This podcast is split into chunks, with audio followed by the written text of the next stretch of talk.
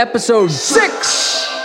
This episode, we're speaking to Skiz Fernando of Wordsound Recordings and Self Jupiter of Freestyle Fellowship. Now, for people that don't know about Wordsound Recordings, in the mid to late 90s, this was a really important independent record label based in New York City that was the initial springboard for artists like Sensational, Anti Pop Consortium, Mr. Dead, MC Paul Barman, Hawd Gankstuh Rappuhs Wid Ghatz. It was the place where Prince Paul debuted his solo album. Scotty Hard's debut solo album came out on it. Wordsound helped popularize terms like Illbient and Crooklyn Dub, and it was a really important record label for me. So this conversation meant a lot, and I think we go into some really interesting history. Skiz Fernando is Wordsound's CEO. He's a producer. He works under the names Spectre and The Ill Saint. He's a filmmaker and an author. To start off, I asked Skiz if he would relay some rarely heard hip hop history, which is something that he outlined in his book, The New Beats. So here he is, Skiz Fernando. Yeah, because you know I'm a student of history. You know that was my major in college, and um, I'm always like digging to see where stuff came from. And really, the the history of Jamaican music kind of parallels a lot of American music too, because you know they're so close. And even you know from the 50s, R&B music used to make it down to Jamaica, and then they used to do their take on it, and it came back as ska or something like that. You know and the, the exact same thing happened with hip hop and the whole sound system scene. The sound system scene developed in Jamaica. The whole concept of a DJ playing records on a big sound system with big speakers outside because basically that was like the radio station in the in the ghettos of Jamaica because people couldn't even afford a transistor radio so that was their music and that was directly exported to the Bronx in 1968 when Kool Herc is Jamaican. He came straight from Jamaica and he brought that style with him, playing records on a big sound system like that. And Kool Herc is acknowledged as the founder of hip hop. And that was his thing. When he played, he had the most powerful sound system in the Bronx. He had the loudest sound system in the Bronx, you know. But he couldn't play reggae records in the Bronx you know, he was playing the stuff that people there listen to, James Brown, you know, funk, soul, R&B. But he wasn't even the thing that he did differently was he wasn't even playing the whole record. He would play just a small portion of, of a record which had like a little breakdown where the percussion would be dominant. And that was basically where the breakbeat comes from. So, you know, so many of the early pioneers of hip hop, you know, came from the Caribbean. Even, you know, Grandmaster Flash, Afrika Bambaataa, they all have Caribbean roots too. So this whole idea came from there. And look what it's become today. Yeah, and it seems like there continued to be a pretty heavy Jamaican influence up through the like the mid '90s at least. Yeah, and it, and it goes back and forth, you know. Yeah, yeah. When hip hop was big into the auto tune and shit here, that went back to Jamaica. That it, you know, so it's constant that's that's the thing with music. It's constant cross fertilization, fusion. You know, that's kind of like the cool thing about music, and it never it's never constant. You know, it's always changing into something else. So yeah. When did you come into the Illbient scene? I, I really want to hear about that because that's something that a lot of people don't know about, including myself until recently. I kind of read a oral history online about that, but I think that was an important chapter, right? I've seen that oral history. And the same guy wrote a book recently, which is out just out. Mm-hmm. And you know, that whole that whole Illbient thing is just a uh, fabricated scene, really. It never existed, you know. It just it existed to the media, but that's about it, you know. They tried to cram everything into one thing, and it you just can't do it, you know. Because first of all, I was there, you know and I, I, I know exactly what was happening at the time and none of us even liked each other You know, we knew about we knew each other, but you know, we're we're young twenty something shits trying to you know thinking that we're cool and you're not. So there was never any any type of scene like that. Like as far as I was concerned, we were the unseen word sound. You know, we were not trying to be part of a scene. We were the unseen. We were like the terrorists, the base terrorists, you know, operating covertly. And even even when the wire came and took that picture, I, I covered my face. I didn't want to be seen. It's not about that, you know. But as far as I as far as I'm concerned, you know, Manhattan, they were doing their whatever they were doing. I, I didn't even know what they were doing. I'm talking about DJ Spooky and all those people. The only people who I saw actually doing something were our word sound, you know, the people that I know, Laswell, who was right up the street in Greenpoint, and also We, which is DJ Olive and Lloop, who were right down the street from Laswell.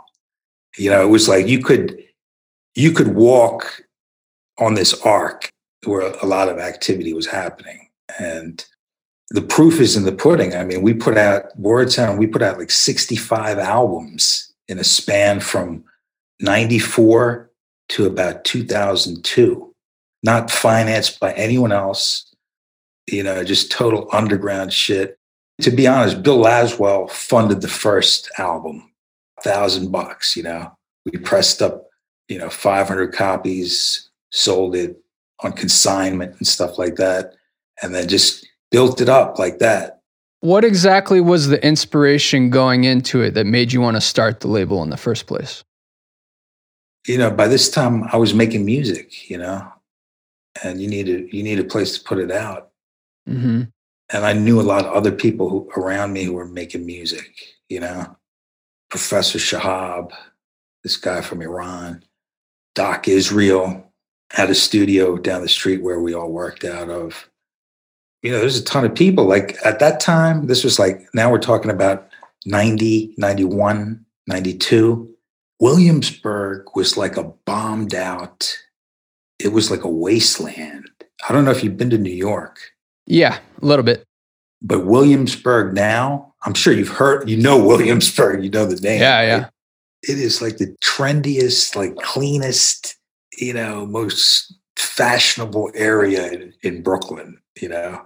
But when I was there, it was lit. This in '92. What is that? Almost 30 years ago. It was just bombed out. Like no one wanted to live there. Only people who wanted to live there was the artists, because you could have a whole you could have a whole loft, like 2,000 square foot for yourself for like a couple hundred bucks. You know, just watch out for the crackheads on the corner and the prostitutes shooting dope in your stairwell and shit. You know but we didn't we didn't care about shit like that. That was kind of that was kind of that edge was kind of cool, you know, because it kept certain people out. And there used to be there used to be these empty warehouses on the right on the waterfront, and we used to bring generators in there and throw parties in there too for free. Nice. And then later we took it to Laswell studio. Laswell had an amazing studio in Greenpoint, which is right up the road from Williamsburg five minute walk. And we started actually producing shit out of that studio at night. And then he would let it, there was a big third floor space on that studio. And we used to throw parties up there with installations and music and food. So it was like a, it was like a, re- to me, that was the Illbient scene, you know? We had nothing to do with Manhattan and any of these guys. And, and that, and DJ Spooky was a total fraud. He just came in and kind of just like scooped up all credit of what other people were doing, you know. People do not like that guy. I'm gathering. He's got a good rap, you know, and he and he hates all of us, you know. He hates all of us. And and I remember one time in, in 1999, they had an end of the century festival in Nantes, France, and they brought all of us over. Like, and I think that's the first time I met half these people mm. who they call Illbient. And Spooky got into a fist fight with one of the guys from We, you know, over who came up with the term Illbient. You know, so that's how whack that whole shit was. So, leaving aside the other artists that were grouped under the name Illbient, How would you describe the sound of your scene, the word sound instrumental genre? How would you describe that sound? I, I think it's I think it's like dub hop. That's what I used to always call it, because there's the the beat of hip hop and the bass line and the space of dub. That's how I describe my music. Really, my music is Spectre.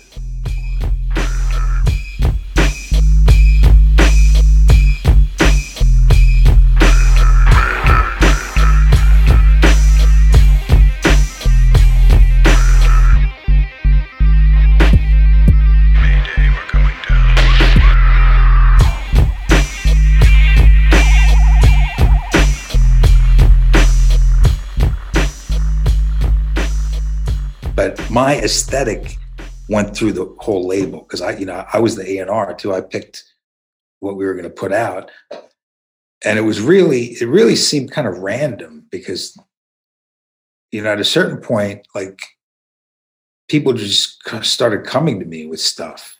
If I liked it, I put it out. Basically, you know. Sometimes if I didn't like it, I put it out.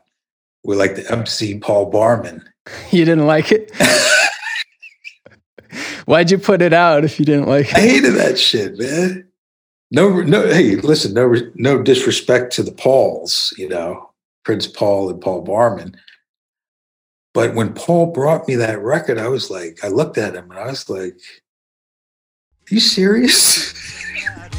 With 48 toes and a pickle on his nose, and this is the way the story goes. Clickety clack, who's at the rack with the jackets? It's Black Italiano looking black cause he's backlit. Hey, what's up with these fucking Chinese looking street gang jackets? We started to slow dance. I said no chance for romance if I have to wear condoms because they. And the only, honestly, the only reason I put it out was that Prince Paul is my friend, and he needs a place. You know, he worked hard on this, and he needs a place to put it, and he believes in it. So as long as he believes in it, I can get with it. But honestly, that was my least favorite release on Words. And ironically, it was the one that did like second best. Next to Prince Paul Psychoanalysis. Prince Paul Psychoanalysis did really well. You know, that did incredibly well. And actually, that got Paul a deal with Tommy Boy again and launched, relaunched his career. You know? Yeah, definitely the Paul Barman didn't seem to fit as much with the rest of the catalog. It seemed like an outlier. That was latter word sound. Yeah, that was like 2000, yeah. in the 2000s. But uh, are you familiar with the Subterranean Hits compilations? Yes, yes. I mean, that's that, that. There's some ill shit in there that can hang with whatever you got today. Even you know, like yeah, that's what I'm talking about. Like I know so many people who make beats. You know, like Gingy Brown, Rob Swift.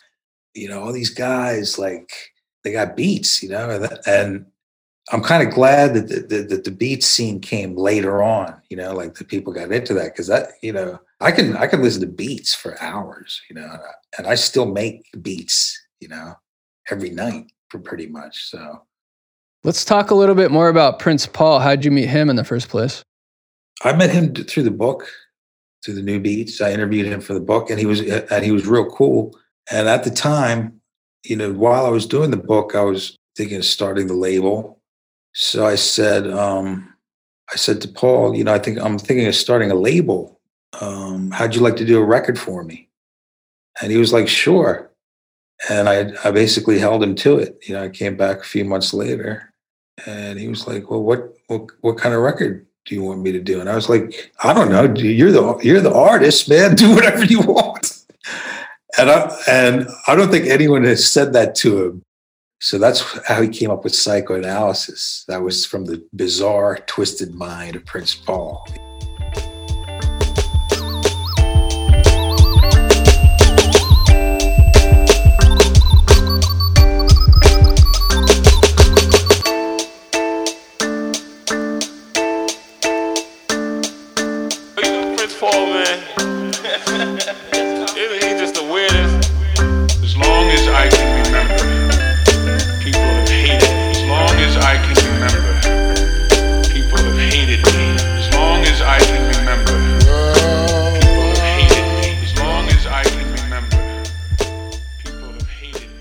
And and I, I've seen him. I've seen him say in interviews that you know he, he's thankful for that because like Yeah. basically that's full creative control. You know, do what do whatever the fuck you want. You know, you're the guy who made Three Feet High and Rising. I'm I'm, I'm like I was blown away just to know the guy. You know, Right. he's an amazing individual. In hip hop, you meet a lot of dudes. Most people are down to earth. You know, you got some attitudes, but Prince Paul was just so different from anyone I ever met in hip hop. You know, self deprecating guy, always funny, always cracking jokes. You know, never serious, and just a just a beautiful human being.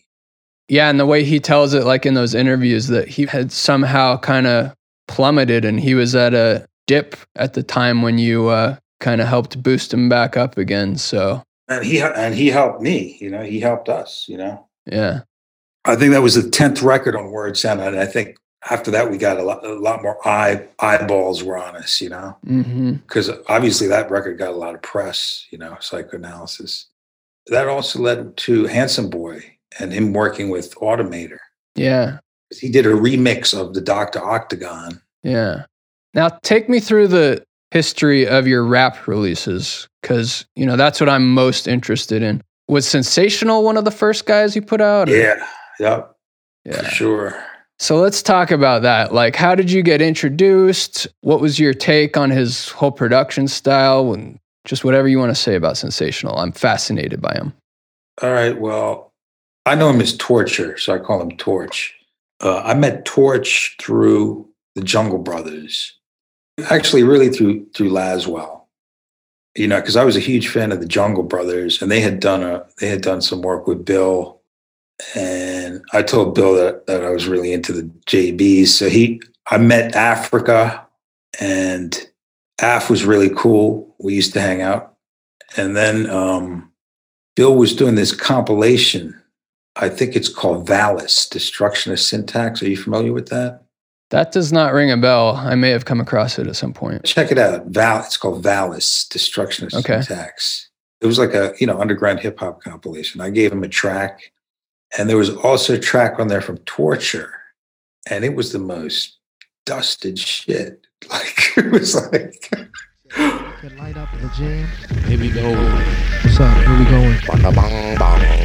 I am the socialist one like this in the place to be. I got the easy MG on the left side. Yo, yo, yo, the Yo, left, the left, the left.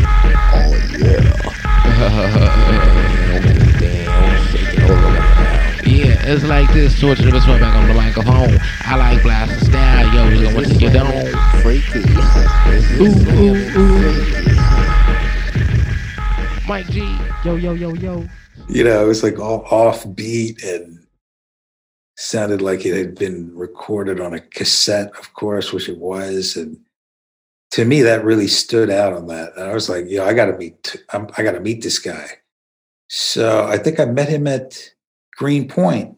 But I met him. I met him kind of twice. I met him at Greenpoint, and then I met him at a Jungle Brothers session that my friend Scotty Hard was doing at the studio in Soho called Greene Street but this kid was just like so retarded. He was just like, "You got any weed? That's like the first thing he ever said to me.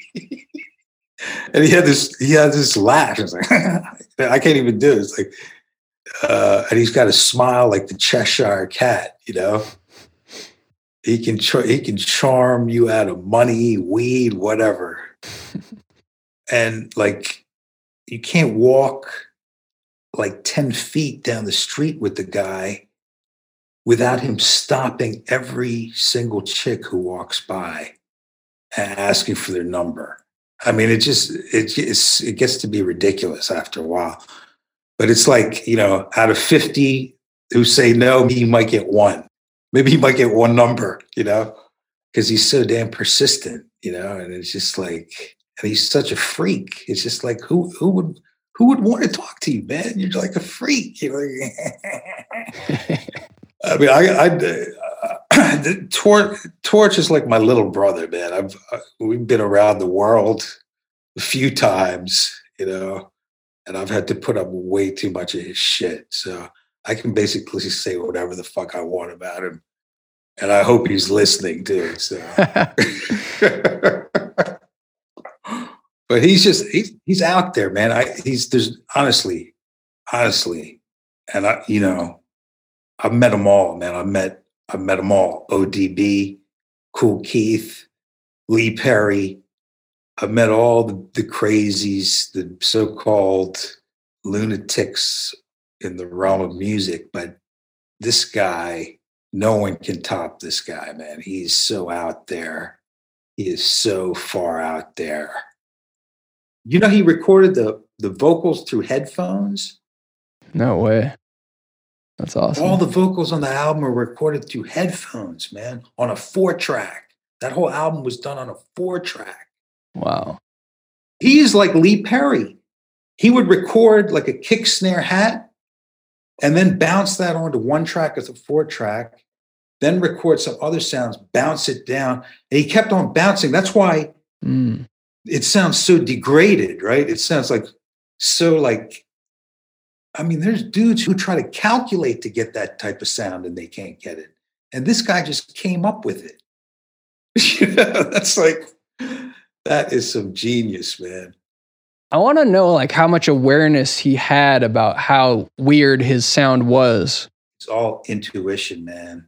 Did he realize how different it was though? You know, it's just his whole life was intuition. He he didn't have a job. He didn't go to work or anything. He was out all night usually. I mean, I gave that guy probably like five dollars a day for like ten years. I probably gave that guy, yo, give me five dollars. I gotta take the subway. Give me five dollars. I mean, I have so, I have so many stories about that guy, man. I got I wish that guy had become famous because I could write such a slamming book about him, man. I could write such a freaking slamming book about it. Imagine like on tour in Japan. Oh man, I wish I could tell. I wish I could tell you some of these stories, man. I wish I could Tell- tell, you. Tell us Huh? one. Tell us one story, can you? I can't, man. I got. I can't, man. I can't. I can't blow him up like that. All right. All right. I'll let him tell his own stories someday. I'll have him on here.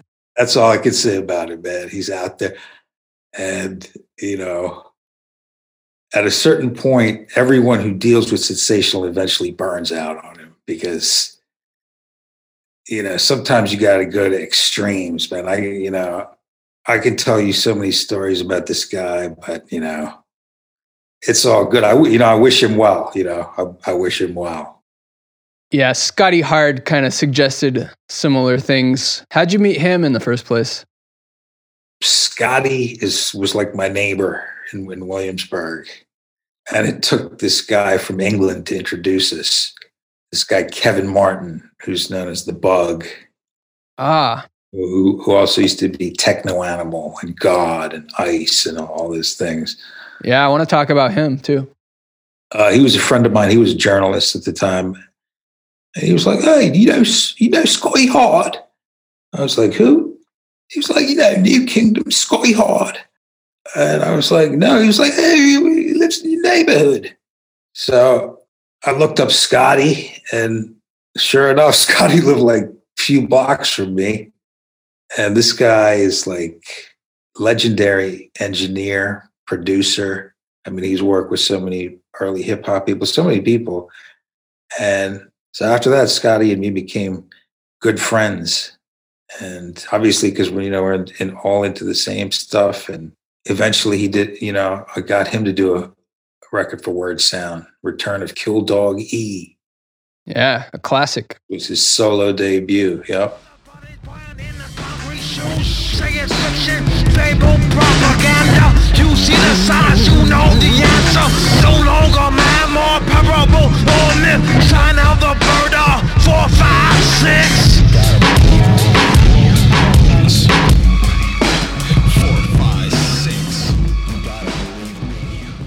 And Scotty too is a great guy, you know, just beyond his talents and stuff, just a just a beautiful soul, beautiful individual. You know, I only fucks with people like that.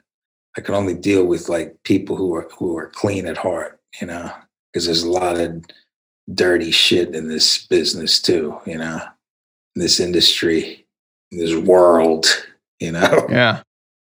Yeah, you mentioned Kevin Martin too, and he was someone that was pretty important to me back in like 98 or whenever when I got the Ice Bad Blood CD. I just like played that forever. Oh, all right.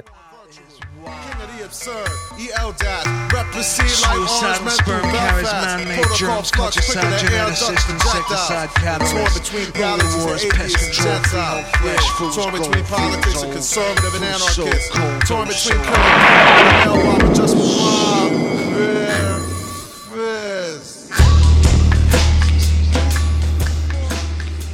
Yeah, we put out the first Bug record, Oh, okay. but um, I don't know how I met Kev, to be honest. But when I met him, he was a journalist, and I was a journalist. So music journalists just know each other, you know, even if they're on different sides of the Atlantic. And he used to, he he actually used to turn me on to a lot of good stuff, you know, and I turned him on to stuff.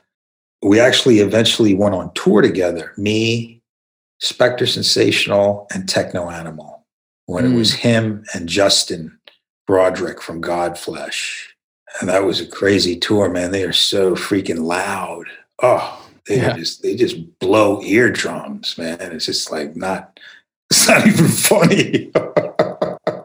they would just demolish venues, man. Was that the after they put out the Brotherhood of the Bomb album? Yeah. Yep. And me and Torch would open up for them, you know. Then, then we would get the fuck out of there because we knew they were going to level that place, you know. So the baritone and struggle for positions in the terror zone.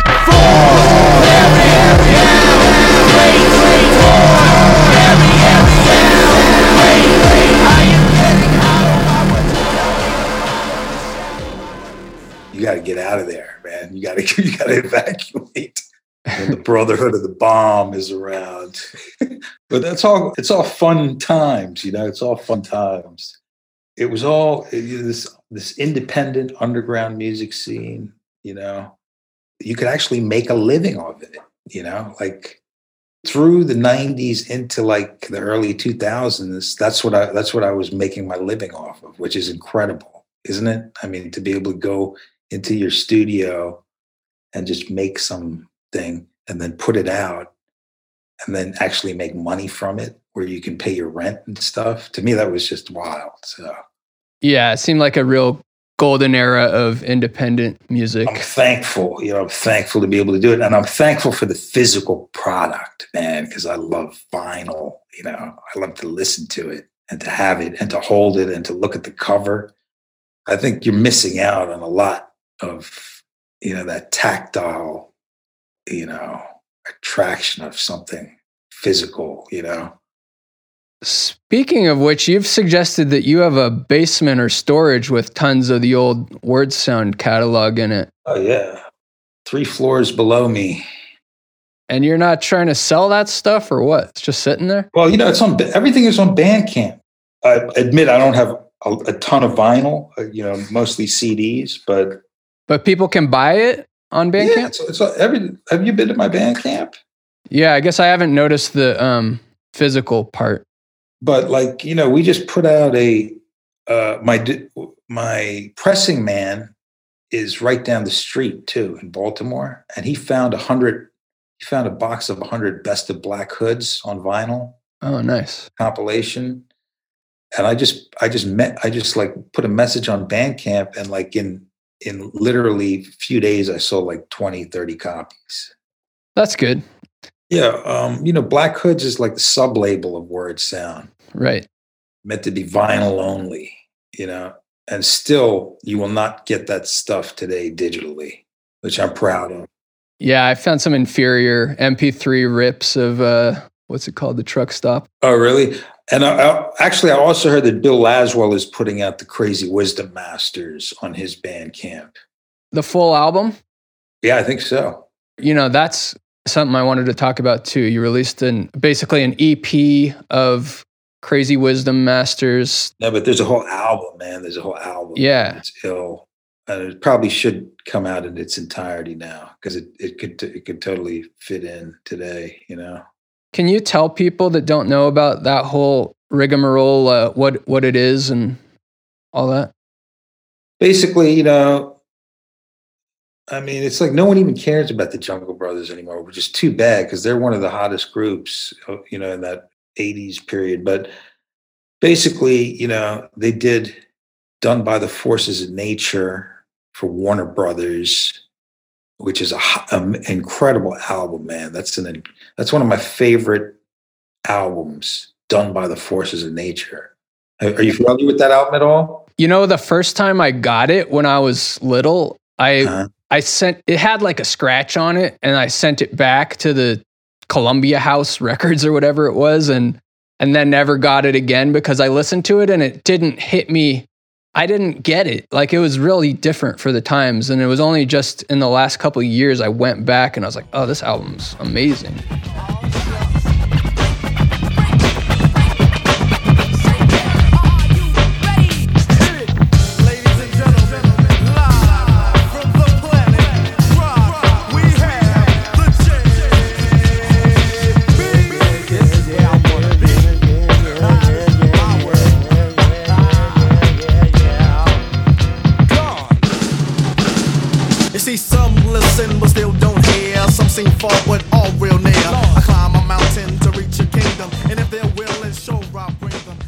But uh, yeah, that one, and then J. Beez with the Remedy. I was I was really into that too when it came out. But Well, that was J. Beez was with the remedy was the remnants of Crazy Wisdom Masters. Because what happened was after done by the forces of nature, they were working on their next album and they met Bill.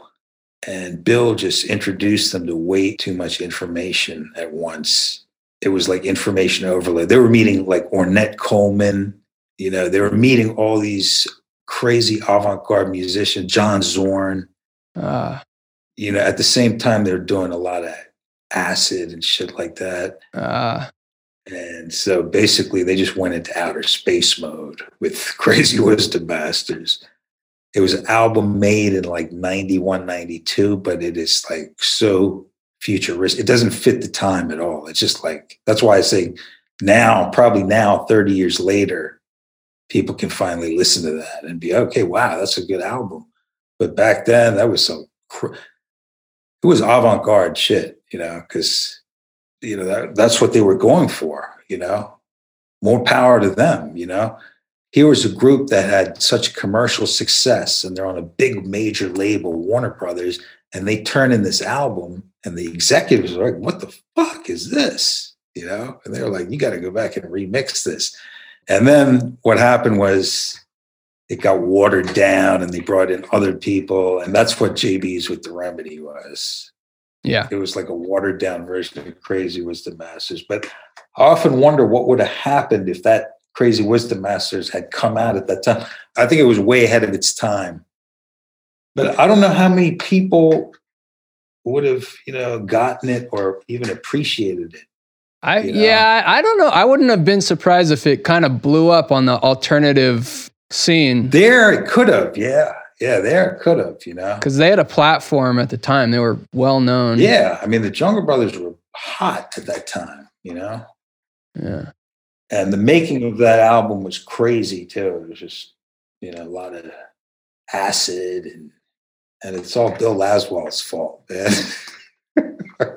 And they incorporated torture into that recording process for some reason. Torch was like 15, 16 when when he did that. I think. All around, I can't get fresh out the box, fuck around, yeah, just get dropped my shit. I flip, you heard it, try to observe it. I wasn't quick, I was short to explore it. Put you on the spot with the little piece of music, I balance out, I make the thing twice, make a sound out with the mic twice, hype with the hyper. Feel the bass, no tricks, you wanna be forgot the matrix. Hands on hot to whip, overthrown, never roll, yes, I call you full pure, rabbi, that's what I'm Yeah, there was a, like a bootleg version going around of the supposed full album some years back, and I I sent it to Bill Laswell, and I was like, "Is this really the full album?" And he said, "No, it's not." So you're saying he he already put out the the proper one, or he's going to? I heard. Well, that's what someone told me. that he's Awesome. gonna put that out on Bandcamp. So Cool. it's a good thing. You know, one other, well, two other artists I really want to talk about, but one is uh, M. Saeed of uh, Anti Pop Consortium. You started working with him pretty early in the uh, Wordsound I, years. I, I, I haven't really done much with Saeed. he's been on a couple Spectre albums, but um, Okay. you know, I mean, we- we're friends, we know each other, but I've only done maybe like two tracks with him Okay. for like on Spectre albums. Are you familiar with my catalog at all? Yeah. Yeah. I had the uh, one of your albums back in the days. Um, the end. The End. Yeah.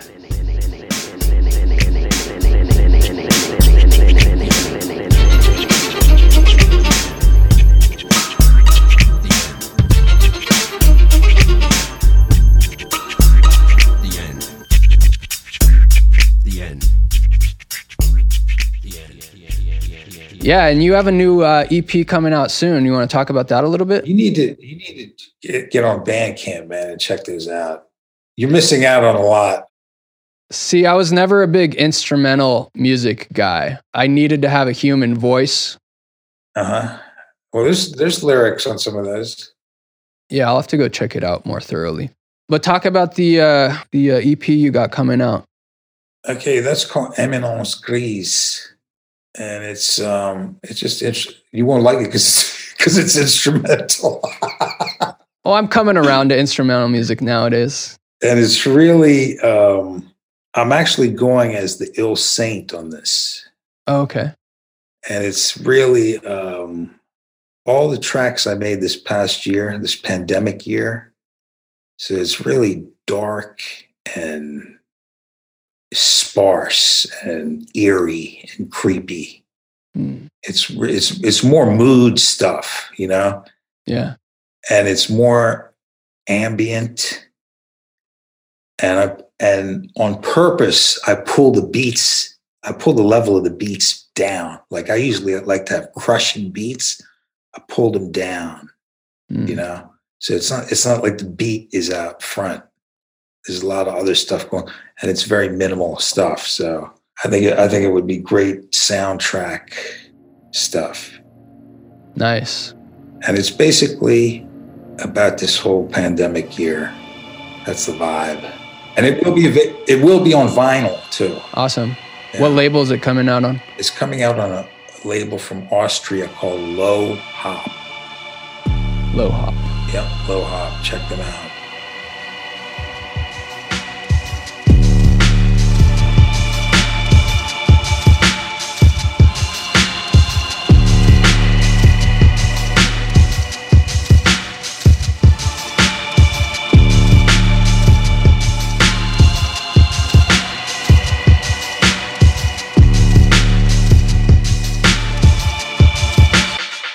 So let's talk about your new Oh, yeah, we book. got to talk about the Wu, man. Yeah. You got a new book coming out. Um, what's it called? It's called From the Streets of Shaolin, the Wu Tang Saga. It's going to be like the most in depth exploration of a musical group and their ideology and their philosophy and their way of life and their influences and where they came from.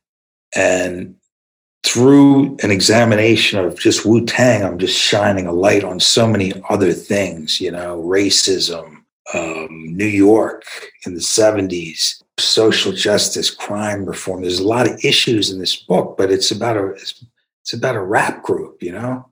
But it's just blocked into so much stuff that's happening now, you know.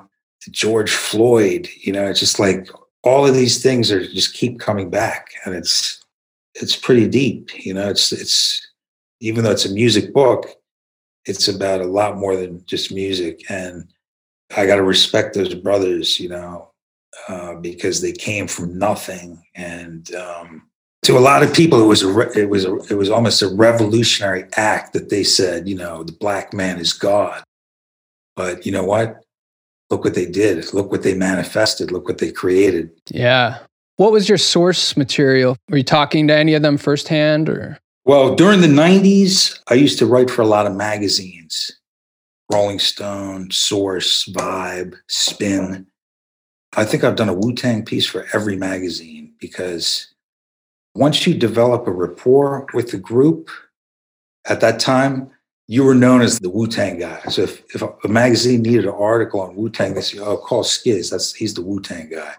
Or, you know, call Sasha Jenkins, he's the Mobb Deep guy. Or call Cheo, he's the Biggie guy. Well, actually, the first time I met um, RZA was with Prince Paul. So there you go. It was different Mm. from the beginning because I'm I'm not meeting him through a publicist or something like that. I'm meeting him through another artist, right? Yeah. So I met I met him that way and just developed a rapport with him over the years.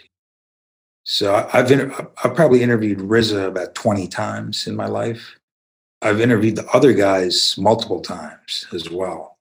So I have a pretty good catalog of direct interviews with them. And then there's tons of other interviews with them. Yeah. So there, you know, there's a ton of information, but I have the added advantage of having spent a lot of time with them between like 93 and 2000. Awesome. When does it come out? Hopefully it comes out this summer. It's listed on Amazon to come out on July 6th, but um, I just handed it in and we, we haven't even started editing it yet. So, Mm.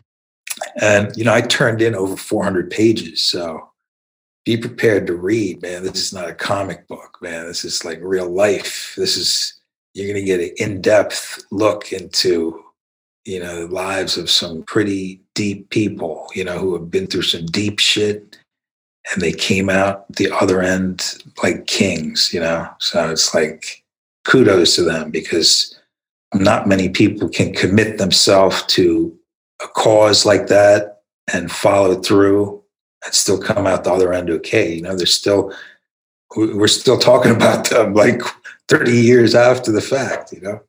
Yeah. They're, like you say, revolutionary, but revolutionary in several ways, I would say. Yeah. And they're real, you know, they're real. They're not fabricated. They're, it's, this is real stuff, you know?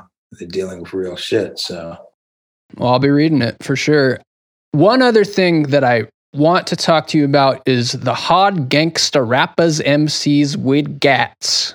oh, yeah. They're so shrouded in mystery. The public isn't supposed to know or wasn't supposed to know their true identities. Are, are, are we allowed to say who they you were? You wouldn't want to know them, believe me.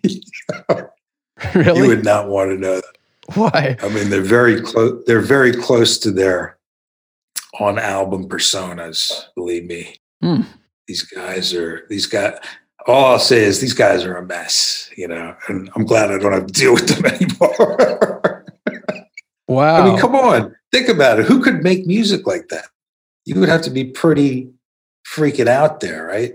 I didn't know that there was necessarily a, a correlation, but yeah, if they're anything like their characters on the album, they must be dirtbags. I mean, I guess you could say, I guess you could say they're nerdy guys, but they're also just, just completely blotto too. So Wow. It's a weird combination. Running solo in a three-legged race like chewing gum. I'm squishy, and covered in spit. Shit! Fuck! Motherfucking shit! I'm, I'm, I'm bleeding! Guys! My armpit! No, really! Ah! I'm running amok! I'm running amok like fuck! I got the gat! Duck! Pointed at your nuts! Your nuts starting to look like a decoy duck! Cat's butt! You fat fuck! You fat... How'd you get involved with them? You know what? I just, I'm like a freak magnet, man. I consider myself a fairly normal guy, but somehow, like people like Sensational and Hard Gangsters and Mr. Dead and all these guys are constantly knocking on my door, you know? I don't know what it was, but, um, you know, it was a pretty sick time in my life, you know, living in Brooklyn in that, in that loft on 129 North 11th Street. That was the Wordsound compound. I lived there. I had a studio there. And that was where a lot of amazing stuff happened, you know. And it didn't take a lot of money. It didn't take anything to make all of that happen. It just took the people who were involved and a love of what we were doing and maybe a lot of drugs, but you know, you know, you know. I suggest everyone go to wordsoundrecordings.bandcamp.com and check out the catalog there.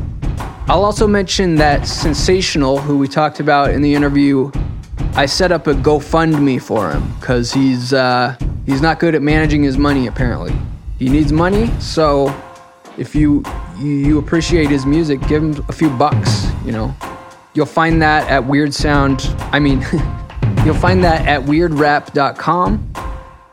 And this month's bonus episode is an extra 15 minutes with Skiz, where we talk about his early influences and what led him to start writing for The Source. And we talk about his arcane knowledge. And after that, we have an exclusive mix by Supreme Low, which is all sensational music. It is a lot of his rare early works to some of his more well known stuff, and even one exclusive track. It's all really tastefully affected and dubbed out, and that is available for only three bucks at patreon.com slash weird rap.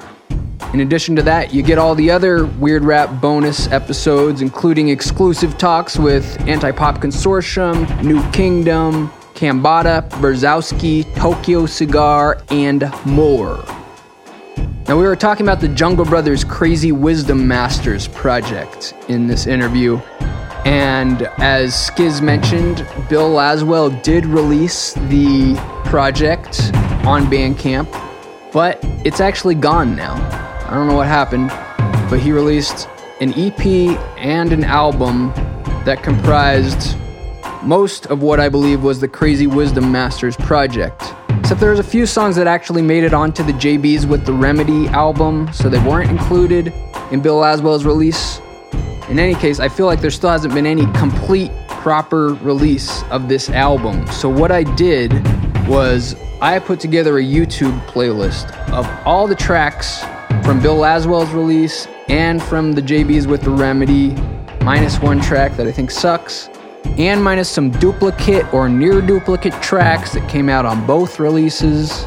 And yeah, you can check out that playlist, which consists of 18 songs, and I think it's definitely the best Jungle Brothers album ever, possibly the best Native Tongues album ever. In any case, just a, a beautiful listening experience, I think. So uh, yeah, I suggest you go check that out at youtube.com slash weird rap. And next we have our special guest correspondent Beverly Fre$h, and he's talking with Self Jupiter.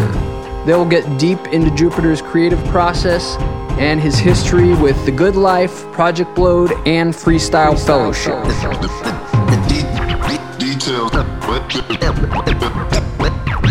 The details got a little muddy. It's funny what people think of the fellowship or what was going on at the time. Yeah. You know, like a lot of information wasn't so privy, you know, that people knew about. Which Yeah. brings me, right? Right. That's where I step in, right? Yeah, yeah, definitely. We we we totally want to talk about that, about the details of the fellowship and good life. Um, but before we get into that, I wanted to to touch on one of your recent tracks, Masters Lemonade. Um, Yeah. I think it's it's complex and technical, Mhm. and it's at the same time uh, it's got this uh, kind of staggered, unexpected chorus. Can you tell us a little bit about your thinking behind that track? Yeah, fun track. You know, my stuff that I kind of do now, kind of have, you know, great memory how we were doing things, you know, fellowship wise. So it does have a lot of fellowship kind of quality to it. And that chorus, I wanted it to be more of like, you know, not so. Um, I, I wanted to listen to the music and how it was, you know, because I think that's one of my my my gifts. I, I would say is that I listen to the music and figure out something that the producer might be thinking of. Like, what was he thinking when he made this? Or even a groove that that's in there, but that it's not out there. Then you just ride the groove that's in there, what you hear, and, and it brings the song out. So I'm more in, in tune with the producer, more than just myself just being a rapper. Yeah, so there's a synthesis between the two, and like right. I like how you said you kind of found this this hidden rhythm or unlock this Yeah. inner groove within it once the chorus opens up. I like that. Right. And I just always want to tap in to that. And and obviously, yeah, you you want to, you know, you want to rap, but you want to say something at the same time, and you know, you want to be funny, witty, all the you know things, character, personality, flow, time, take you away, shoot you right back into space, then shoot you right back to you know the earth. All these Yeah. little things wrapped into one, you know. Yeah, that's exactly one of the things I was thinking about with this track is that it's almost a fluctuation between the body or what's earthly Mhm. and the spirit or a clear state of consciousness. So like Mm. I'll break down some of the lines like come kick it with me, live a simple life intricately, completely. Uh, and then you mentioned music's a ministry. So it's like this ascension, like Right. getting away from the earth and the body. And then you kind of bring us back down, back into the body when you talk about I apologize for my delivery. My voice is like a centipede living amongst these frenemies. Tentacles got 10 of these, a mind full of memories, a lot of pain in my extremities. Sick of all this bickering, you know, back and forth is killing me. Right. So it's like you're back on the earth with all of this burden. yeah. Um, and then the chorus comes and, and then again kind of is like this ascension, it's opening up, and you talk about Yeah. do what you do, music and completely open and zen Yeah. and trust your heart. So it's like a fluctuation I thought of like leaving leaving the earth uh, and then kind of getting pulled back into it. yeah, but just what everybody deals with on a daily basis, you know. Yeah. It's like infinite stars out there, and we're worrying about little small crap or whatever. You know what I mean? Deliberately, I apologize on my delivery. My voice is like a centipede, living amongst these frenemies. Tentacles got ten of these, a mind full of memories, lot of pain in my extremities. Sick of all this bickering. What you do when you say Lean opens in trust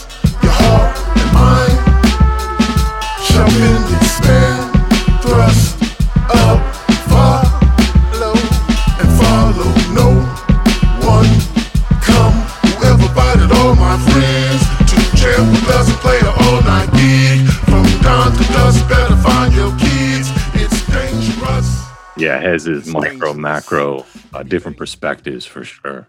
Yeah, and also fun. I mean, I was you should have seen the, the the idea I had for the for the video. Just on some quads, mud everywhere, just like ten of the homies. We all just having fun. Nice. Like, you know, all slow motion, you know, mud flying everywhere, you know what I mean? We just like just that that fun would have been my idea for the video. Nice. Yeah, I like that. That's one one thing I wanted to ask is there's like this fierce delivery in a lot of your stuff, but behind that it seems like this sense of humor or dark sense of humor, um, like in the hard hat area, kind of like the the Hitchcock intro and outro. Good evening. I take it you all are wondering why I'm dressed as a circus clown. Well, for no reason actually. Let's just say I was feeling a little bozerish. I'm sorry I had to leave you guys all by Then you had this kind of non sequitur anti joke on the Project Blowed tape, which is like the knock Mhm. knock, who's there? And then there's no Oh yeah, knock knock knock. Yeah. Yeah. Who's there? We did that. Me and AC was playing around with this. Oh, was it a chord? Oh my god, it'd be the cheapest. Like it wasn't even a sample. It was just like a keyboard, and we just programmed some little whatever. I think we was. I think at the time we were mastering the album. We uh we were just playing around. But uh, yeah, you're right. I always had these other side of the mirror. You know, like Right. what the hell? And then now I'm thinking about like I'm thinking of it like, what the hell was you on? You know what I mean? Like. Knock, knock, knock, knock. Who's there? Knock, knock, knock, knock. Who's there? Who the fuck's there? a lot of times I, I'm, I'm starting to realize we don't know what the fuck we was doing. It, it was the accumulation of things I guess you was going through, and you had people was just looking at you crazy, like, what the hell did just like this dude's kicking some crazy shit, and they weren't even on that type shit, but it, it probably teetered on hanging out with with uh, older cats. You know what I mean? Right. Like older cats was was kind of like saying those things or, or that bebop talk. You know, it was a talk. Yeah. You know, it's like we were 80 years old and we was only like 20. Yeah. Barely even 20 years old. So Would you say you're drawing like channeling or drawing from the subconscious in a way? Like, yeah, yeah. hmm I would I would say that a lot of times, you know, you can look at it so many different ways. I think more than anything, I always been in drama class. You know, I read so many different books. You know, Dean Koontz, obviously one of my favorites. You know what I mean? Yeah. You know, just a lot of reading novels and stuff like that through my um, childhood and stuff like that. And then also, you know, my jazz background and stuff like that. So it's it's a soup. Yeah, so that's the intersection. You have the jazz influence, this literary kind of uh, comedy and tragedy, Um, Yeah, exactly. and beyond those influences, what makes you create? What gives you the urge to make something? Like, can you pin down where that comes from? Um, I think if you have a well, I used to have these. Well, I still do. I, I, I like dreams of like I wake up in the middle of, a, of sleep, just I have to jot something down. Yeah. Just have to like put that. I'm like, oh my god, this is gonna be crazy. And then I'll put it into my phone, and then I just save it. So I just always think that's an open door, whether it's a line or a paragraph or something. I might not even get to it to a time. Somebody might give me a beat, or I might be at a session or something, or I might tell the homie, and the homie just to be like, "Oh, I got something that'll go with that." Like AC be like, "What?" And then he'll bust something that was similar, and then we'll get Mike. Mike would be like, "Oh man, I check this out here, run through some pages or something." Yeah. So that's a song. So you you don't have like a disciplined, scheduled writing practice where you do like write a rhyme No. every day or something. That you you let it come to you. Mm-mm, not no, because I, I already know like I want to keep it fresh, untainted to a beat that I of my liking that that I can delve into it. I got a phone full of just open doors where it can be a chorus, where it can be a verse, where it can be a whole song. Just know that I'm never going to a session without anything. yeah. I like, yeah, I really like that idea, the open doors and kind of channeling these thoughts in a way. Mm-hmm. And one of the things I, I was thinking about, like looking into your practice and thinking about the subconscious and its connection to freestyle and what might come out Mm-hmm. in a freestyle. And, you know, does it surprise you? Can you rationalize it afterwards? And thinking about like, does the the subconscious or the the unconscious mind know what it needs? And I was uh Mm. yeah, I've been kind of uh anxious in lockdown and not not being able to focus on my work. I've been kind of spread thin. Yeah. And I practiced uh, a track the other day and I felt immediate like relief. And then I stumbled upon this um this is kind of pseudoscience in my half-baked research, but like Mhm. the vagus nerve, I guess, you know, relieves stress and and regulates and through chanting, through humming, through vocalization, Yeah. it's stimulated. And I was like, right. does the you know does the body know it's calling out? It's giving you this urge to Mm. to freestyle or to rap or to you know practice or whatever it is in order to like kind of calm yourself down. Hmm. Yeah, that's deep. I, I, I, um, I think that might apply more to Mike. Yeah, Yeah, because he's always rapping, like rap boy. yeah, But for me, I think it was always I wanted to show off. You know what I mean? That you know, somebody can be rapping, and then and I'll do something like, "Oh wow, look at that! Everybody, look at this guy." You know what I mean? Mm-hmm. So I kind of just wanted just to show out and make words show out for me. Basically, just showing showing off. You know, I just take the mic from you, and you're not doing nothing with it. And I think that was kind of what my approach. Even now, you know, there's so much stuff out there. I don't want nobody to just put mine to the side. If they heard it once, you know what I mean? Maybe they'd be like, dang, okay, that's something different. You know, that's that's different from anything I ever heard. And I kind of want to still keep that a little bit, you know what I mean? Yeah. But at the same time, I do make just cool melodic, you know, stuff too. You know, not everything is crazy. Yeah, I noticed that there was this kind of balance where you know some things are a little bit more straightforward, um, and then other things are very textured and dense and layered narratives. And I was thinking about the form, and like if we divorce the lyrical content and just think about the form of like your main style of rapping, this kind of jazz influence, scatting, bebop uh, style.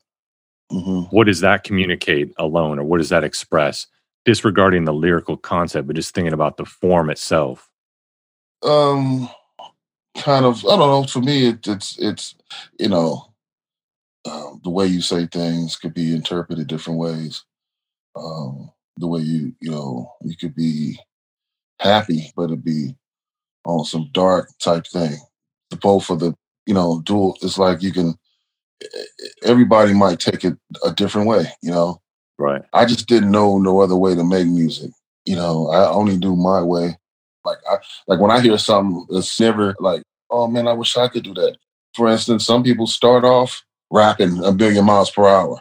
But you know what's so crazy is that they can't slow it down. They started off, uh, you know what I mean? Right. And I had this talk with Busdriver. I say, man, you know, you need to slow that shit down, man.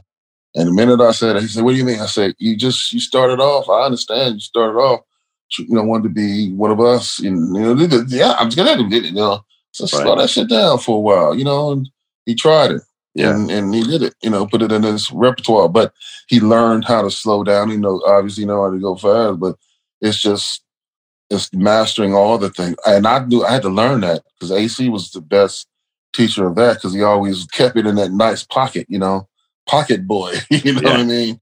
And I could never do that. I always got to put an extra word or something in, something to throw you off. I said, why? Why I can't just be regular? You know? Yeah.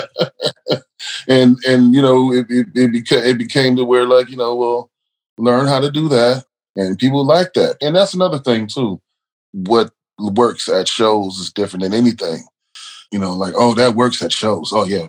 You know that's where you master all the things and you know to where you know yeah get this guy some money and send him around the world.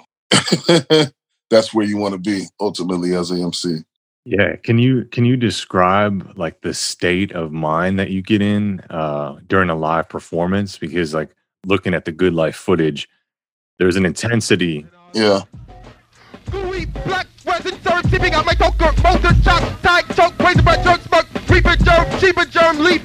Learn about the urban left session, now we brief. Chief, long, long bone, hit his sleeping signals, cold blow, interject, interject, cold flow, international, and I seen the sky blow up, but I knew up, but I knew it was the lunar moon. Yeah, there's an intensity. Like, can you describe that state of mind? Like when you're when you're letting off. Uh, what what is it? Well, I would say the intensity would just be how it was then. I think, like I was saying, describing earlier, it was the feeling that you was real about your craft and you wanted people to take you serious. And uh, it was like, you know, I, I own this right here and listen to what I do. It seemed like the Good Life was this, you know, this breeding ground. Like you had the fiercest MCs in the world there all at once, and you guys are playing off each other's energy and hmm collaborating. Were you part of Good Life in its inception? Like, how did that that come together? Um, yes, I was the very first, one of the very first. Well, I, we had got a flyer. Um, I'm not sure who got the flyer. Uh, it might have been Mike. It said something about um, like open mic, uh, poetry, health food, all that stuff. Yeah, so I think we went first night, and we were just entertaining each other with raps that you know we didn't know each other had. It was just started off with just us so yeah, I was the very first day. I remember the very first day vividly. Um, you had wheatgrass. You can get your little cup of wheatgrass for about three bucks or something like that. And it was a rock band that used to come here, and and it was so funny because they was just I don't want to say garbage, but they just kept coming back. Everything happened. I only think within a year, we didn't went from not everybody, not people knowing about us until being signed and everybody knowing about us. It only took a year, Wow. less than a year. you know what I mean? From that very moment, the first time we were there, the next year we were signed, and everybody in the city, everybody was like, you know what I mean? 902, one of people was coming there, Pharcyde, Snoop, everybody, Kurupt used to kill it every week. You know, he'd come in two weeks straight, he'd just be like, just kills it and don't come back for like another month. And a lot of times we just stayed outside, stayed out. It was it was so packed in there. It was like, uh, or I might be like, yeah, I signed my name. I'm gonna go rap. And AC obviously gonna probably do it every time. You know, he's gonna sign and rap. You know, I mean, Mike is just like, oh, Mike, you just you know, everybody gonna hear Mike. But yeah, those are the times, and and and I like to put time stamps on things because when they say 15 seconds of fame, you really do have that. but hey, it, it, it seemed longer. It seemed like a lifetime. Yeah, I mean, it seems like magic. I mean, it's a it's legendary, and it seems like a really beautiful culmination that just Yeah. happened organically. Yeah. Um, do you have a, a a special moment, something that that was meaningful, something that happened there, or just a crazy story, or anything that sticks out from that time of the good life? Um, not really. It was so many different ones. Um, Peace was so crazy back then. It Yeah. still is, but he was younger than us, so it was everything was just, dude. You, you who do you think you are? like, who do you think you are? Like a hundred? No, I don't want to say a hundred. thousand percent confidence. Yeah. Like, how can a person like you just exist? Like, you have so much. Like, you would just literally say, "You can do anything, huh? You can catch a bullet, huh? In your teeth, huh?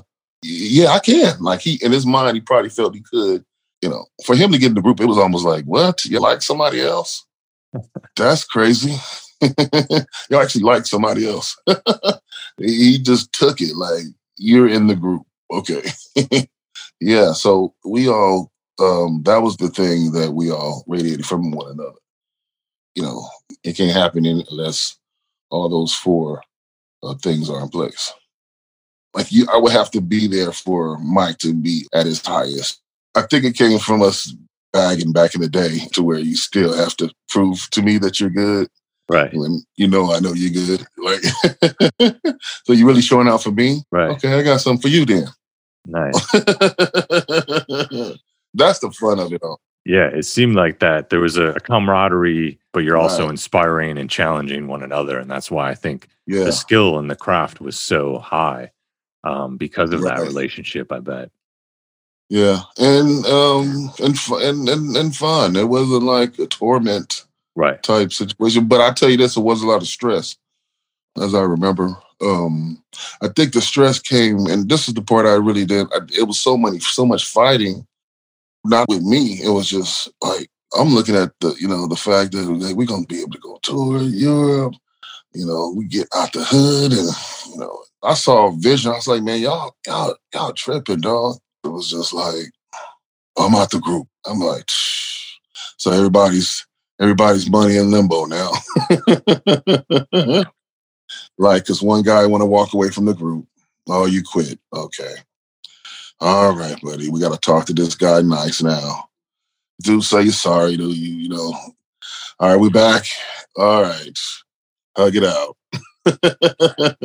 Yeah. And I was the dude really calming down a lot of things too. Like, focus, dog. What the fuck? You can't let this throw you off. You know, what the hell? He's gonna be him. It's a grown ass man, you know. You're right, you know. So when I was gone, it, that didn't happen no more. It was like no um buffer.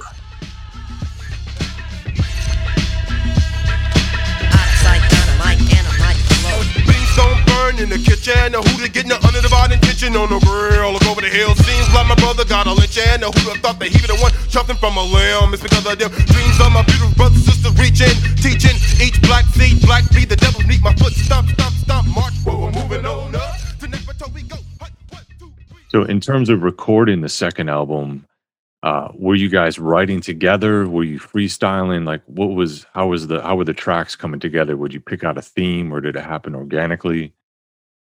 Um, so Mary, I found the beat to Mary. I found the music. That's why you look on the credits and say, "Oh, Glenn." I I think I, I went to the record shop or something. I bought I bought this um Manzini record or something. And I got high and I was waiting for this full AC to come to the house to come over because that record made me cry almost like and laugh. I was just so dope. And it was like, ooh. I was like, dude, you, you gotta hear this.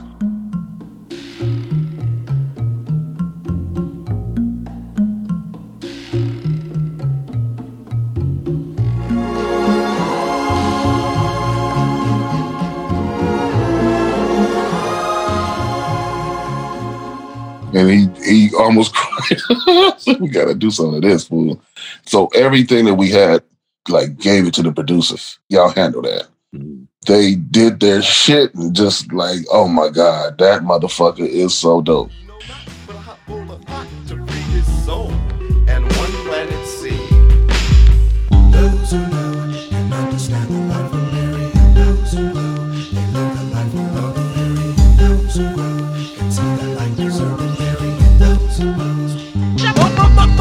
Some call you ganja, pot grass like a purple gold. Take an endo load, load, unload, take a hit.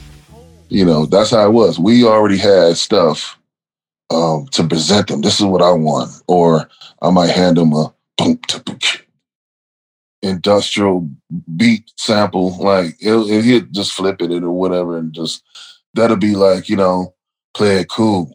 But in in terms of the raps, like like like putting together heavyweights, for example, like did you guys Oh, right. freestyle aspects of that? Did you you know Right. Well, Mike is Mike is his own uh, worst critic. Like it could be the most blow up shit we ever heard. He don't like it. He want to do another take. We're like, dude, you just you'll never do that take again like that. I got this, dude. And he never does it the same way. So it's a lost tape. So we learned over the years, do not let Mike record again. right. You know, he might just blow up and just do something, you know, whatever. Be like, we're keeping it. Y'all serious? Yes, we're serious. And get out the booth. We're keeping that. You're not doing nothing. You're not doing nothing else. Peace will be like, whatever he does is gonna be whatever it is. He's a one take Jake. Um, Ace is a one take Jake sometimes. Mostly, he's a one take Jake. He's less of a freestyle. Uh, uh, me, I, I think um, I have to do a lot of little um, takes, just like yeah, say me on that, and then um, you know, and I'm gonna come back and do another one, and then we, you know, we just you know pick and choose which one's the best. I ain't trying to waste no time with this shit. And, and then also too, he with a real good producer. He's gonna know what to keep and what's not to keep. Right. And so it was us, but it was more about the production and how they orchestrated and they knew more about us than we knew about ourselves.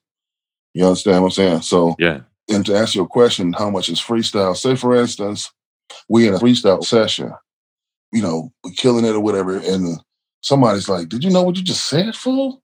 That shit was ill. How we just you just went to that." So we'll use what somebody said that was a freestyle, and we'll remember it and use it in the chorus.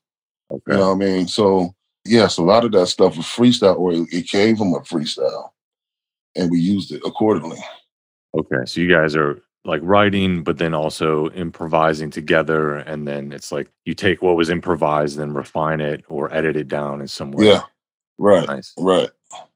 Yeah. Mhm. And where and, and that was just a part of you, you guys growing up. You were into jazz, you were into that sensibility towards improvisation and and for the most part, we wanted to destroy MCs, really. Like, you know, the hoo ha's it didn't come from jazz.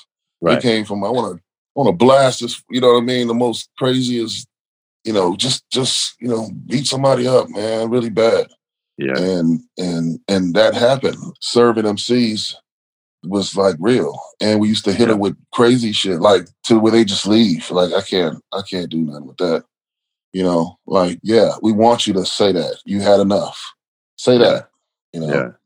I was thinking about um that line, we will never fall the fuck off, we promise. Like Yeah. that chant and like Yeah. how, you know, at the time it was keep it real and how you take it a step further with this is eternal. Like we'll never fall off. And it, it's a promise to yourselves and to the audience and it's repeated. Yeah.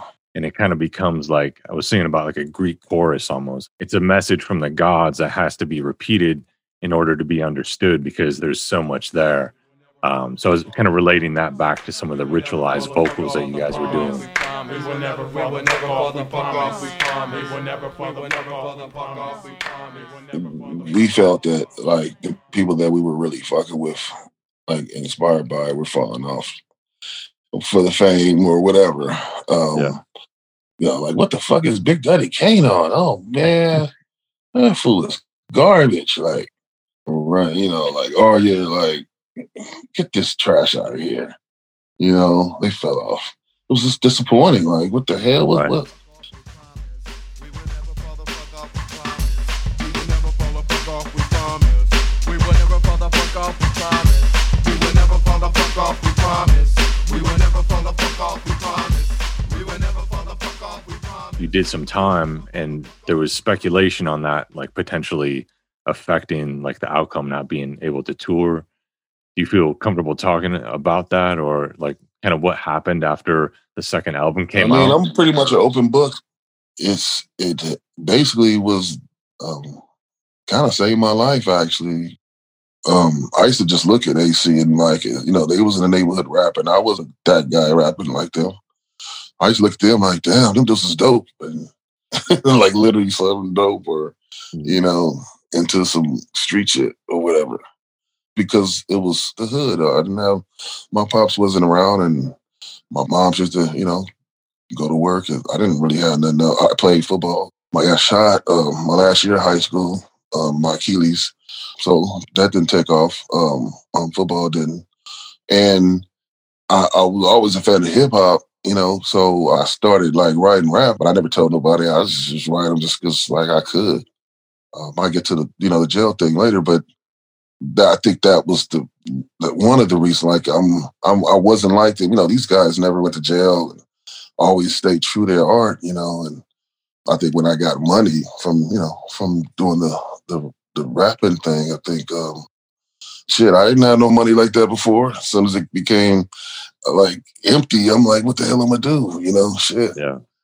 So I started doing getaway car like driver. That's how I got busted, being a getaway driver guy. Not even a dude that's like literally with a with a gun and you know just a driver and got caught up. And then when I went to jail, I'm like, oh my god. So I'm I'm with cats I grew up with. One of my OG guys I ain't seen in so long. He has inner city griots, and I don't know how many times he probably listened to this motherfucker. Like he he been like he got life. Like probably never get out of jail, like prison. But he had our shit like as like it was a Bible word. Like if you rumple with page, you're gonna get stabbed or something. Like it's like like he had it. Like we were the like you know like you, what you mean you in you you here? You supposed to be outside of you know. This was you, and you supposed to be with them boys, you know. it's it's uh, souls on ice in here, boy. Get your ass out! I don't want to see you come back again. And it was just more than just him. It was like, you know, we was in the newspaper, LA Times, and they getting saving clippings and stuff like that. Like, oh my God. So I'm getting the, when I do go to jail, they like mad. Right. Put my head on straight, like, no, that's not you. Get back out. So, you know, if I didn't have that, you know, and, and the whole thing is like, yeah, be true to the art. It's kind of where I was when I came out. Put all the old stuff aside and stick to uh making music. You honestly think that we would fall? We be the most inventive of them all. Packaged inventives in search of resolve. Fellowship splats has latched onto your wall. I will consume you then shit out your clothes. Got y'all in check, we snap next. How about themes like uh, "Play It Cool"? For example, I talked about this like theme of cannibalism. Oh, yeah. I remember that's that. like throughout the song. Is that something you guys did, decided on ahead of time, or how did that Oh. come about? It was pure organic. Okay. Mm. Do you remember who wrote their verse first? Yeah, me.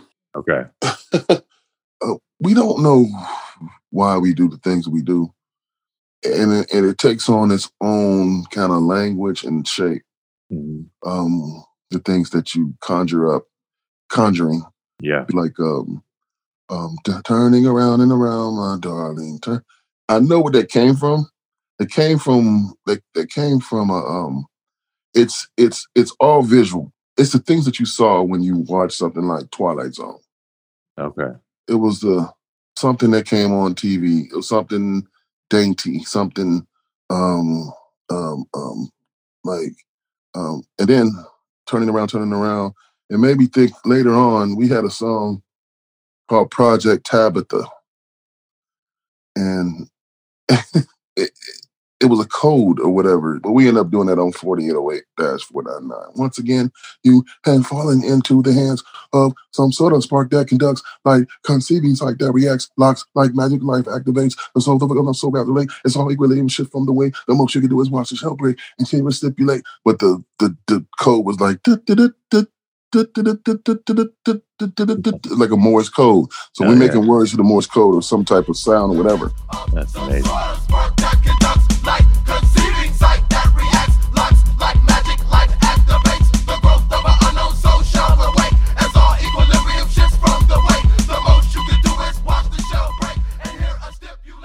It was conjuring up something deep, and then you you know you keep chanting, and, and it became something of its own. It became um, you know something of something entirely of its own.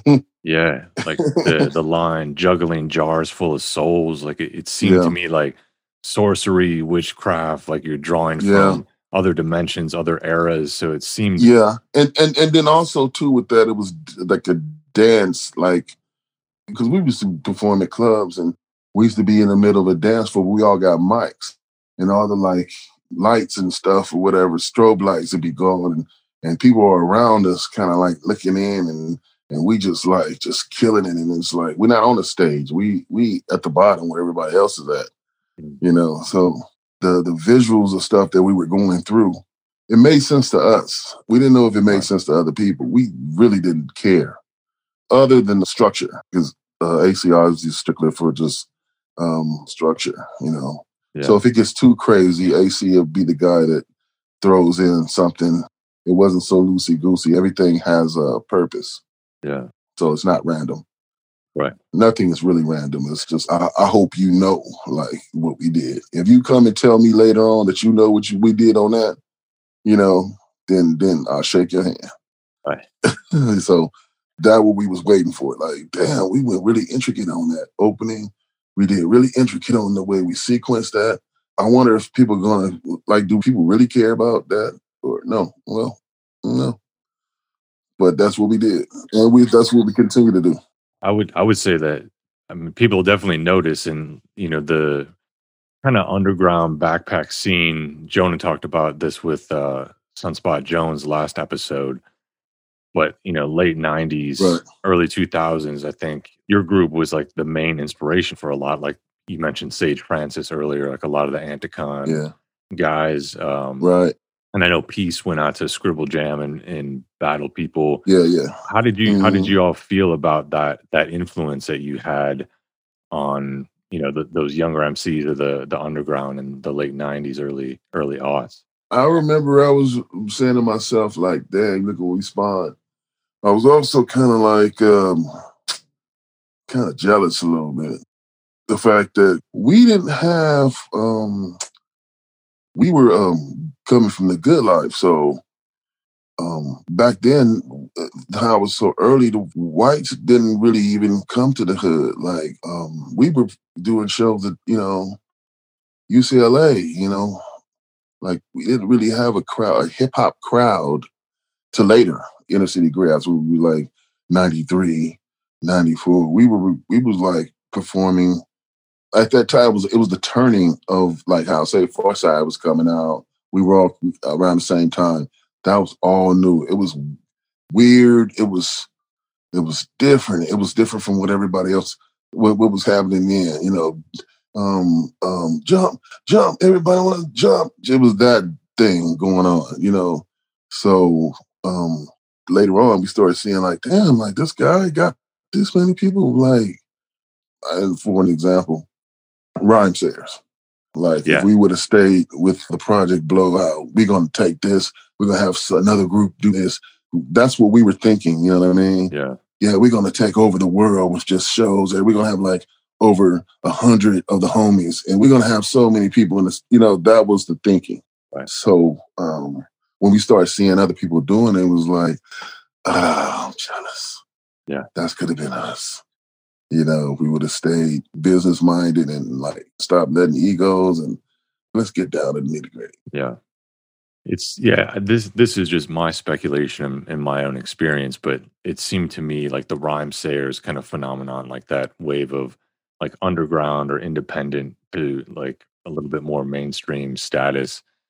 It seemed to me because I was, you know, a teenager during like the late nineties, Mhm. and that's when I found out about Project Blowed. Um, Mhm. I was a fan of Freestyle Fellowship, but I didn't know about Good Life and about that scene yet. And I kind of saw the independent spirit that you all had. And Mhm. I think there was a lot of people like me that were just like isolated from a, a major city and like just digesting like mainlining freestyle fellowship.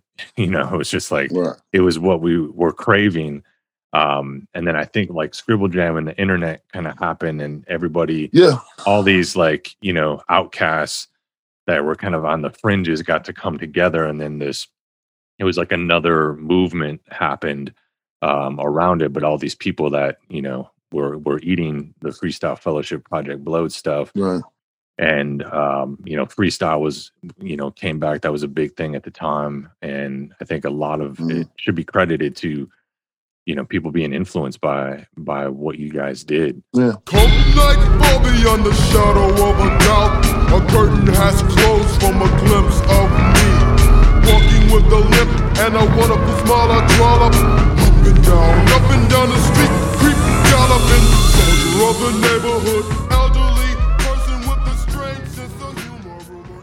before we get too far off track with inner city griots while we were there i wanted to uh, see if we can dig into bomb zombies because that's that's my my favorite track on the album and that was one that like just opened up a lot of possibilities. Why is it your favorite track? That's so funny. i mean that was i was just hungry hungry for something different something um something that i hadn't heard before and that was like Right. cracked open the head when I heard it. I was like, I can't totally comprehend this, but I, you know, identify with it, and Mm. um, it just yeah, it opened up a lot of possibilities. Come night fall beyond the shadow of a doubt. Yeah, the curtain is closed from the glimpse of me. Is that what it is? Yeah, glimpse of walking to the street and a wonderful smile. I trollop up and down, up and down the street, creek galloping. Neighborhood's a soldier. Uh, elderly person with the strange sense of humor. Rumor is so. Another story, basically. I was really impressed with um. They was bringing out the Tiffany's and all types of shit on that song. Man, that shit was end up being really like like orchestra or something like that, like orchestrated madness. And I'm come nightfall beyond the shadow of a doubt. She had the baby, the baby had the key. Maybe the lady was really a he. I don't know. I think she broke her neck when she oops. Yeah. Strange ass Jupiter, man. Yeah. What's going on in that last verse with the, the she had the baby, the baby had the she? Maybe yeah. What? Yeah. What? What's happening there? I, I think it was like um, she had the baby, the baby had the key. Like the baby was smart. Maybe she killed her or whatever. You know, you ever seen those uh, movies or whatever? Like the kid is like you can tell the way he looks. He's way super smart Yeah. and more like you know that fucker's gonna do something. Right. The infant one last time before she cut off, so she end up seeing like this fool and he's smiling or some shit. Like you know, she got killed by her kid or he maybe was I don't know I don't know what the motherfucker that motherfucker was. Yeah. But like uh, the homie will say, yeah, all in your head. So so we talking about structure. Like yeah, man, it was a dream. It was all in your head. I like that part a lot Yeah. when it comes in. Right. It's all in your head. Like um, don't take it so serious. You know what I'm saying? Yeah. I think it was in between some super conscious songs or whatever. Right. Yeah. It's it kind of like incongruous. I gotta be righteous. I gotta be, Right. you know what I mean? Yeah. right. yeah it reminded me of like a dark fable or some kind of gothic fiction like same kind of spirit to me seems like it was on the sun tank took a day off and the moon stood still kind of a similar storytelling I choose the words that give you pictures. So that always been me. Um, it's really vivid yeah, I try to use, and not every word uh, gives you that, right you know. And I'm in love with words. yeah yeah it seemed like there's a lot of i was going through your your recent work and and and work with freestyle fellowship and it seems like there's a lot of the corporal like i want to drink my own vomit cough and hack up blood and phlegm Yeah, I was infested with undigested, you know, it's like visceral. I, mean, I want Yeah. to eat, eat some hot garbage, right. you know. So there's like this, you know, death and decay, and it's palpable, you know, like it's that that vomit. You can see the steam coming off of it, Right. like the way you're saying it.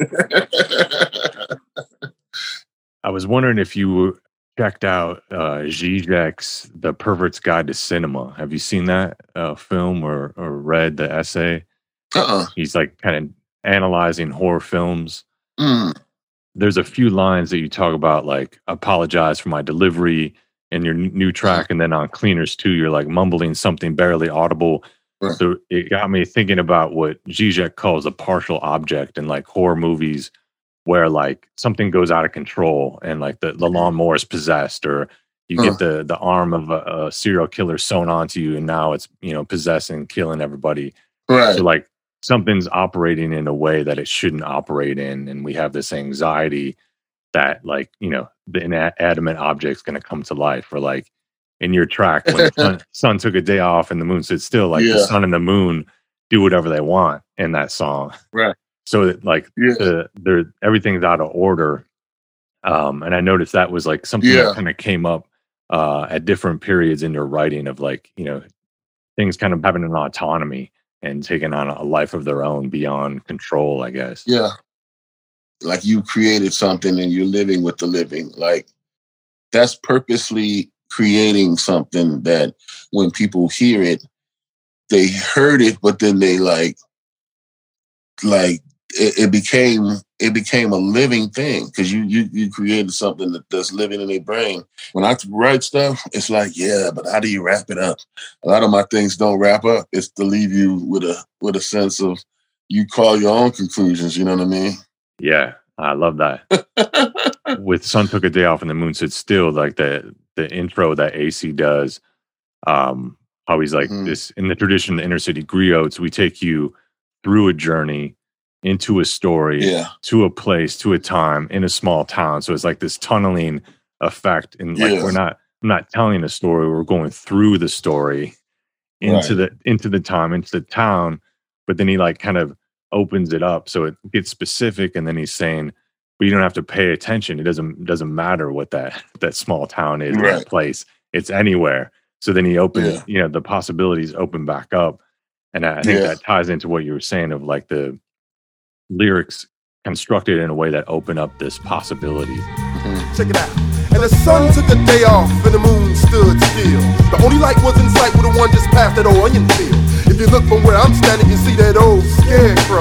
They say if you look too long, you might jump off that wooden bowl. But between you and me, I think that's just a bunch of, hey, you know, some even believe he responsible for the death of old man dead. They found without his thinking cap. But isn't it so fascinating to read things and to know that like, it, and I don't even know how it how it feels to somebody else just listening to that song. Uh, for example, I would only know how I felt right like when I made it. Like I'm like, what the fuck? yeah You know, am I really gonna say this? And AC wrote his part. I'm like, did you really just said that I?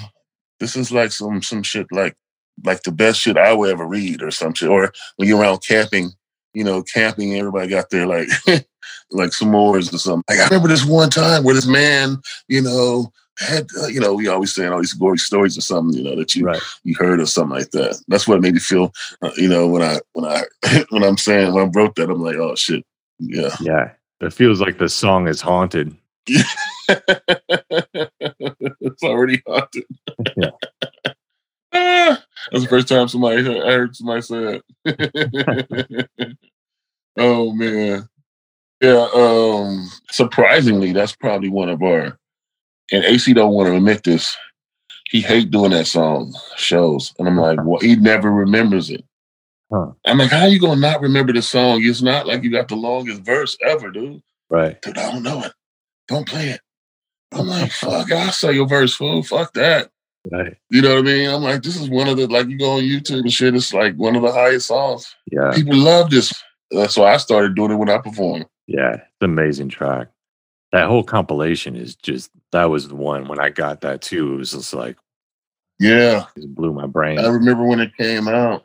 Was it 99, 98, 99? Yeah. Yeah, Oh, me sent me a triple vinyl. Yeah, that was that's a that was a dope, super dope album. As Yeah. a matter of fact, it made me want to listen to that shit now. Yeah. Mm-hmm. that was in like when I I got turned into like Project Bloatum, the larger kind of the new era of MCs that you were Mhm. coming out with that were on that.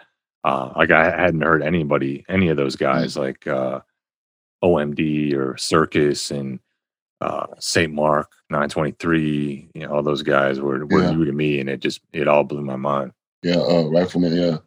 Yeah, Um, that that album kind of like got me. I was I didn't know the homies was like that hard. Like I was like paying attention to them like more like damn this was hard. oh yeah. And for me to like stay on my toes.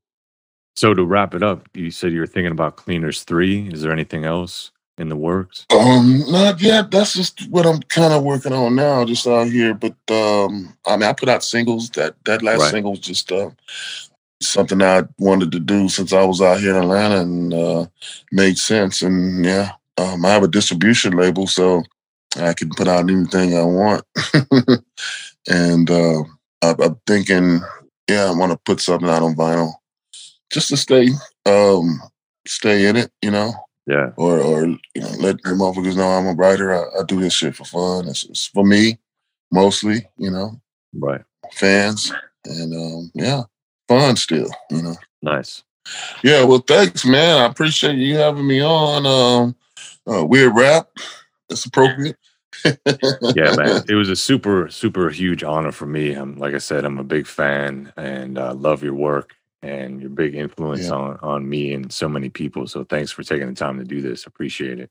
You heard, man. Well, hey, thank you for um, you know, I think that's just so dope that you guys have this. Thanks for having this council. Uh, open open arena. Yeah, Uh, absolutely. keep it going, man. Anything you need, I got you. I appreciate it, man. Take care. Have a Yes, good sir. night. Take care, dog. selfjupiter3.bandcamp.com is where you'll find Self Jupiter's entire discography. I'll recommend a podcast. I really enjoyed this episode of Rhythms Per Minute.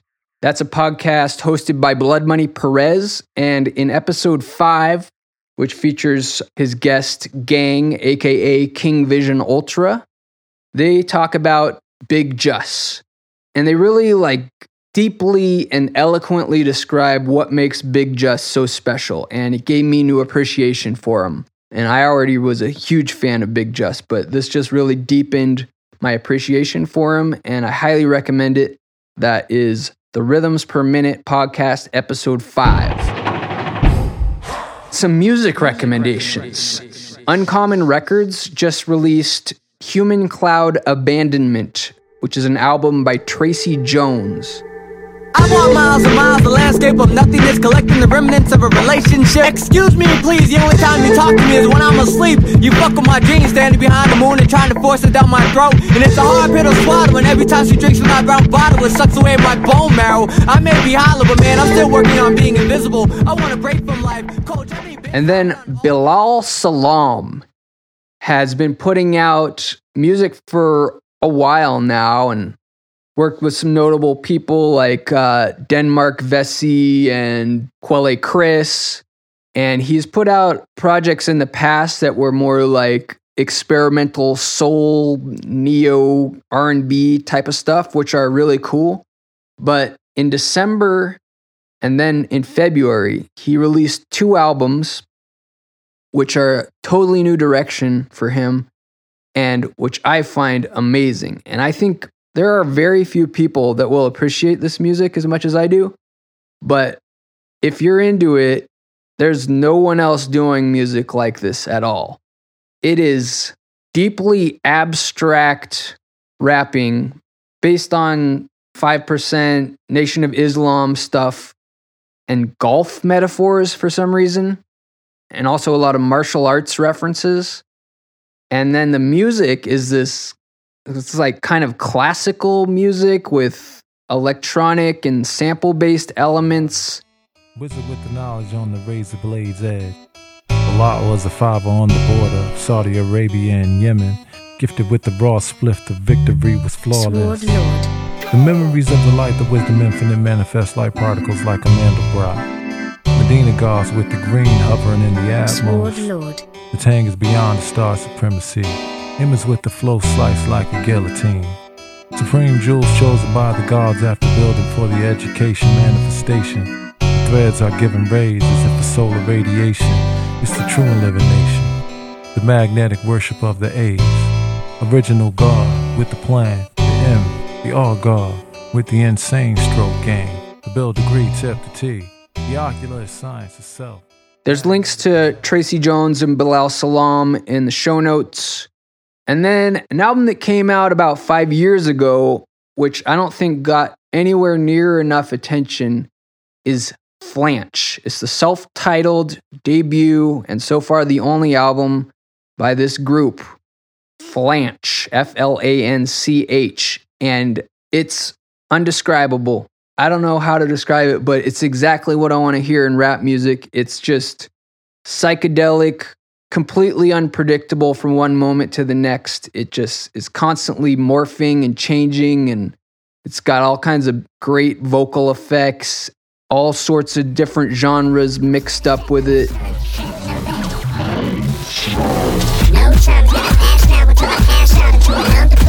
I'm depressed, and I'm depressed. This is confession of the soul's election of an old affection. No discretion and no protection. Just hold your breath in and hope for death before the soul's possession. It's known oppression. Transgression is man's lesson since adolescence. But we aren't sapiens. We have sapiens without salients, mental aliens. Yo, this is my fable in my cradle, the navel of Mother Abelard. Vows spoken over wine-stained tablecloths, milking what was made as my anger blazes the chamber walls.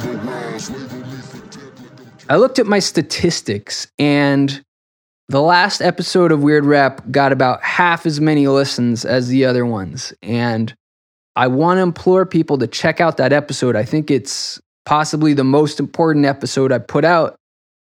And look, I get it. Like, I don't listen to Sunspot Jonz or Living Legends anymore. I feel like a lot of it's really more traditional than I like.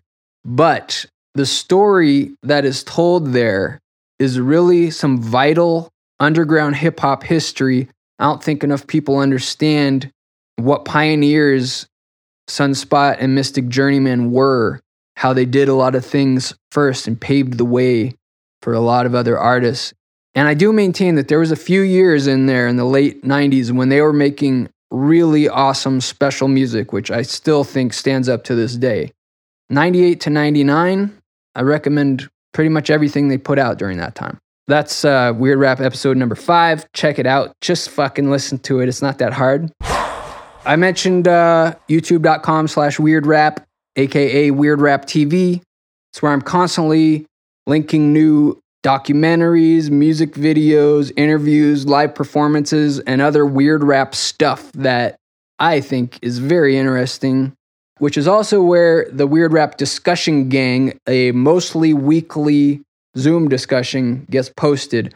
The last couple of episodes we put up were on Pharcyde and the Billy Woods and Kenny Segal album, Hiding Places. Before that, we did one on young black teenagers. If you only want to listen to it instead of watching it, it is at patreon.com slash weird rap, just the audio version. Also, we got Weird Rap Radio, which is a Spotify playlist. I'm constantly updating that. You'll find all the links I mentioned through weirdrap.com. You also find t shirts there. If you uh, want to give me a rating or a review, that would be nice. You can do that at weirdrap.com slash rating. You can write to the show at weirdrap3000 at gmail.com. Please don't submit your music unless you're confident that it really is exceptional and weird. I get a lot of crap sent to me that I really don't appreciate. I got a new episode recorded featuring Orko Elohim, aka Orko the Psychotic Alien, and Nomar Slevik, the paranormal investigator rapper. And I'm going to try to put that out soon, so stay tuned. This is what I want. Or I might hand him a bump to bump to bump to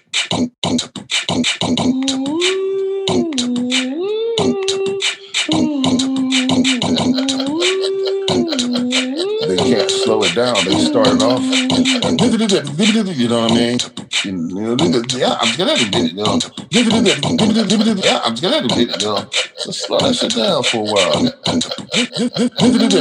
You know what I mean?